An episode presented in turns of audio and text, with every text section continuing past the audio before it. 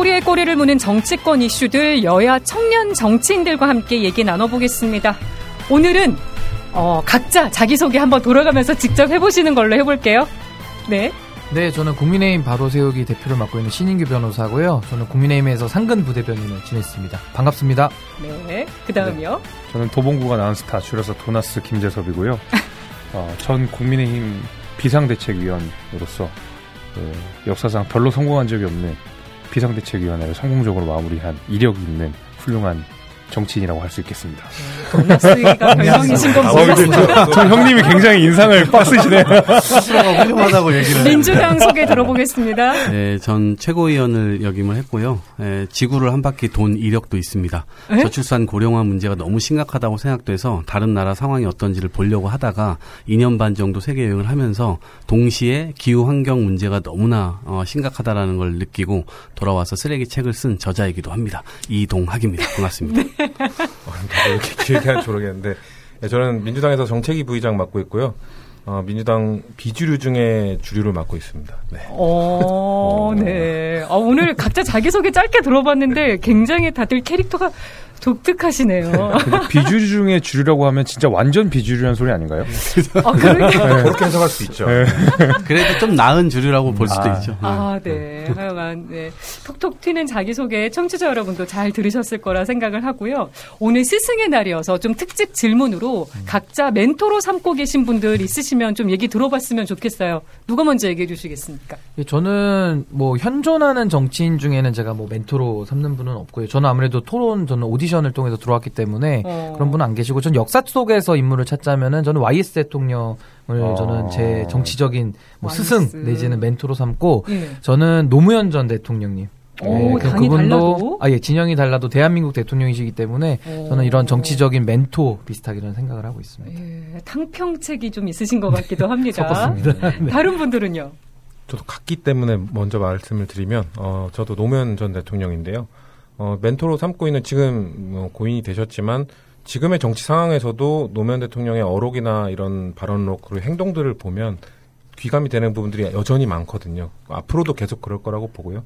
요즘 제가 최근에도 SNS에 올렸는데 요즘 같은 시대에 딱 맞는 또 멘트를 해주신 게 있어서 잠깐 공유를 드리면 노무현 대통령이 그 대화의 전제라는 말씀을 하셨어요. 내가 언제든 오를 수 있지만 언제든 틀릴 수 있다는 걸 가정해야 대화가 될 수 있다. 음. 우리 사회 그리고 우리 정치권이 지금 딱 인지해야 되는 말들이 아닌가 음. 생각하면서 말씀 전해드립니다. 노무현 전 대통령 두 표 얻으셨습니다. 그 다음이요.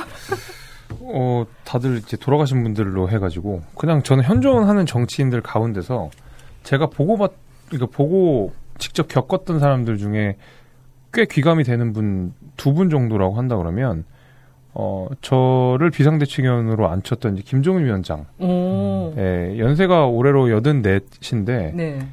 그, 시류를 굉장히 빠르게 읽으시는 그 능력이 있으시더라고요. 굉장히 음. 다독하시고 또 제가 여든이 넘으신 분 어르신께서 환경 문제에 관심을 갖고 있는 걸 보고 좀 반성을 좀 했었고요. 음. 그 다음에 또 지켜봤던 바 중에 가장 흥미롭고 또 저한테도 많은 영향을 줬던 게 이준석 전 대표. 오. 예, 저는 뭐 나이도 그렇고 지역적으로도 가까워서 이렇게 부딪힐 일이 굉장히 많았는데 어, 아주 그 영민한 정치를 하는 사람이라고 생각이 됐어요. 예. 어, 어떤 식으로 여론 형성을 하고 그 피드백을 어떻게 하고 뭐 이런 것들을 보면서 약간 최신의 정치가 어때야 되는지를 그 연이은 당 대표잖아요. 그 전에 네. 김정은 위원장이었고 바로 그렇죠. 이준석 대표였으니까 제가 겪었던 분들은 거기서 그렇게 많이 저는 귀감을 좀 받았습니다. 두 분이 방송 보고 인터뷰 전문 보면 되게 좋아하실 것 같습니다. 그렇겠죠? 네. 네. 나오시라고 하세요. 아, 네. 알겠습니다. 네.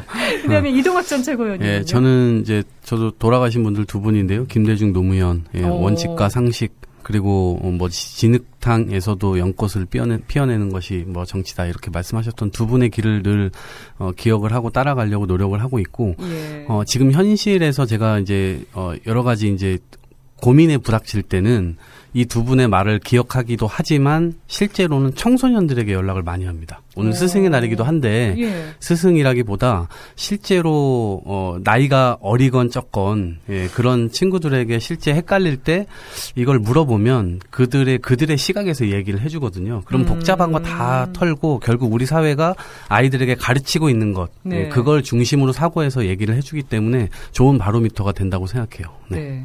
오늘 출연자들이 많으셔가지고 토론 시간이 좀 빡빡한데 저희가 본방 라디오 끝나기 전까지 짧게 굵, 짧고 굵게 한번 얘기를 해봐야 될 것 같습니다. 김남국 의원 코인 논란 관련해서 저희가 이따 먼저 얘기를 해봐야 될 것 같은데 첫 번째 주제어가 바로 탈당입니다. 어제 민주당 쇄신의 총 2시간 앞두고 전격적으로 탈당을 했습니다. 지금 뭐 꼼수 탈당이네, 뭐 탈당 쇼네, 여러 가지 얘기가 나오고 있는데 어떻게들 보셨는지 궁금합니다. 국민의힘 얘기부터 먼저 들어볼까요? 1분씩 얘기해 주시면 감사하겠습니다. 예, 이건 뭐 그냥 준행랑 친 거죠. 준행랑 친 거고 민주당이 더 곤란해진 것 같아요. 그러니까 어, 뭐 김남국 의원이 예를 들면 민주당의 자체 조사에서 요구했던 자료들을 충실히 다 내고 나서 탈당했으면 그나마도 이해해줄 여지가 있는데 중요한 자료들은 다 거의 안 내셨더라고요. 그건 네. 이소영 대변인이 직접 밝히셨던 바더라고요. 그렇게 되면 김남국 의원은 자료 제출도 안 하고 잠시 탈당이라는 뭐 이해할 수 없는 단어를 써가면서 음, 어 어떤 본인을 향한 정치적 무게감은 덜면서 어, 혐의 소명은 안 하고 이대로 뭉개보겠다라는 건데 저는 그냥 뭐 준행랑 쳤다 도망갔다 이거밖에는 떠오르는 단어가 없습니다. 신인규 변호사님. 저도 이거 말씀 조금 못하면은 그 잠시 탈당하니까 저는 MC 더 맥스의 잠시만 안녕 노래가 좀 생각이 났습니다. 이게 무슨 네. 뭐 노래 가사도 아니고 잠시 탈당이라는 거는 참 신박한 개념이었고 이 헌법 46조에 보면은 국회의원의 청렴 의무가 있고요. 음. 거기 보면은 국회의원이 양심에 따라 직무 행한다고 돼 있고 또 지위를 남용해가지고 이 계약 같은 거 체결하지 못하도록 이렇게 돼 있거든요. 근데 전형적으로 국회의원이 자기의 본분을 망각하고 자기 재산 재테크 열심히 한 거 아닙니까? 그래서 저는 김남국 의원 일단 무능하고 거짓말에다가 부도덕 그리고 다 뻔뻔하기까지 하거든요. 그래서 저는 이 탈당이라는 것이 오히려 그 과거의 민영배 의원의 사례를 연상시키면서 이거 오히려 당에 더 큰 부담을 줬다. 저는 김남국 의원이 지금 해야 될 일은 의원직을 사퇴해야 됩니다. 그래야 전 해결이 되고 만약에 사퇴를 안 하잖아요. 저는 국회에서 김남국 의원은 지금 국민 소환제가 없기 때문에 전 제명을 해야 된다. 저 그렇게 생각합니다. 강경한 입장 얘기해 주셨습니다.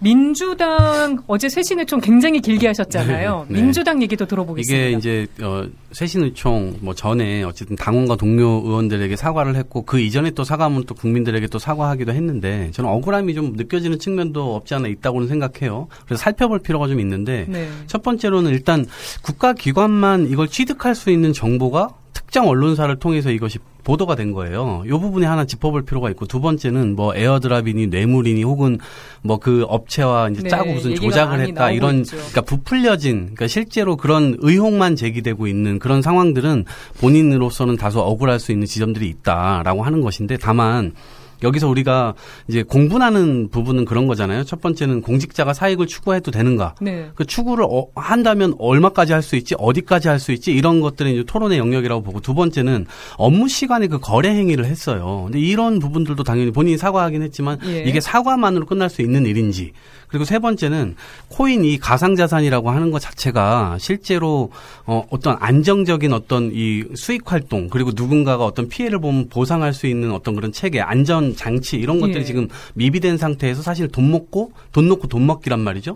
그러니까 돈을 누군가가 땄으면 누군가가 잃은 사람이 있고 있겠죠. 이런 것에 대한 질서가 지금 안 잡혀 있는 상태에서 국회의원이 약간 그것을 정책 개발을 위해서 뭐 소폭 좀 했었다 그러면 그런 이해되는 이- 이해되고 뭐 이런 측면 들이 좀 있을 수 있지만 음. 그게 아니라 어떤 사익 추구를 위해서 했다 이런 것에 대한 공분이 굉장히 심각한 것 같고요. 네. 그런 차원에서 보면 민주당에서 좀 더 과감하게 조치를 취해야 되지 않나 이렇게 생각합니다. 성치훈 부의장님. 이것을 당에 부담을 주지 않기 위한 탈당이냐 아니면 징계를 회피하기 위한 탈당이냐 두 가지로 지금 보는 해석이 있는 건데 어, 전적으로 김남국 의원에게 달려있다고 봅니다. 지금까지의 모습으로는 후자일 가능성이 높아 보이는 이유는 아까 말씀하셨듯이 자료 제출을 성실히 하지 않았다. 하지만 아직 저는 할 수 있다고 봐요. 이, 이 탈당한 사람에 대해서 징계 절차를 이어갈 수 있느냐, 뭐 지금 당교에 당원 예, 당교에 대한 해석을 놓고 해석 먼- 분분합니다. 문- 저는 이거에 대해서는 당대표에게 전권을 줘야 된다고 생각합니다. 그 당헌 당규가 혹시 그렇게 해석이 되지 않더라도 그럼 당대표의 권한을 행사하면 되거든요. 이거 어. 그렇더라, 그렇다 하더라도 우리 당의 쇄신을 위해서 그리고 김남국 의원을 위해서라도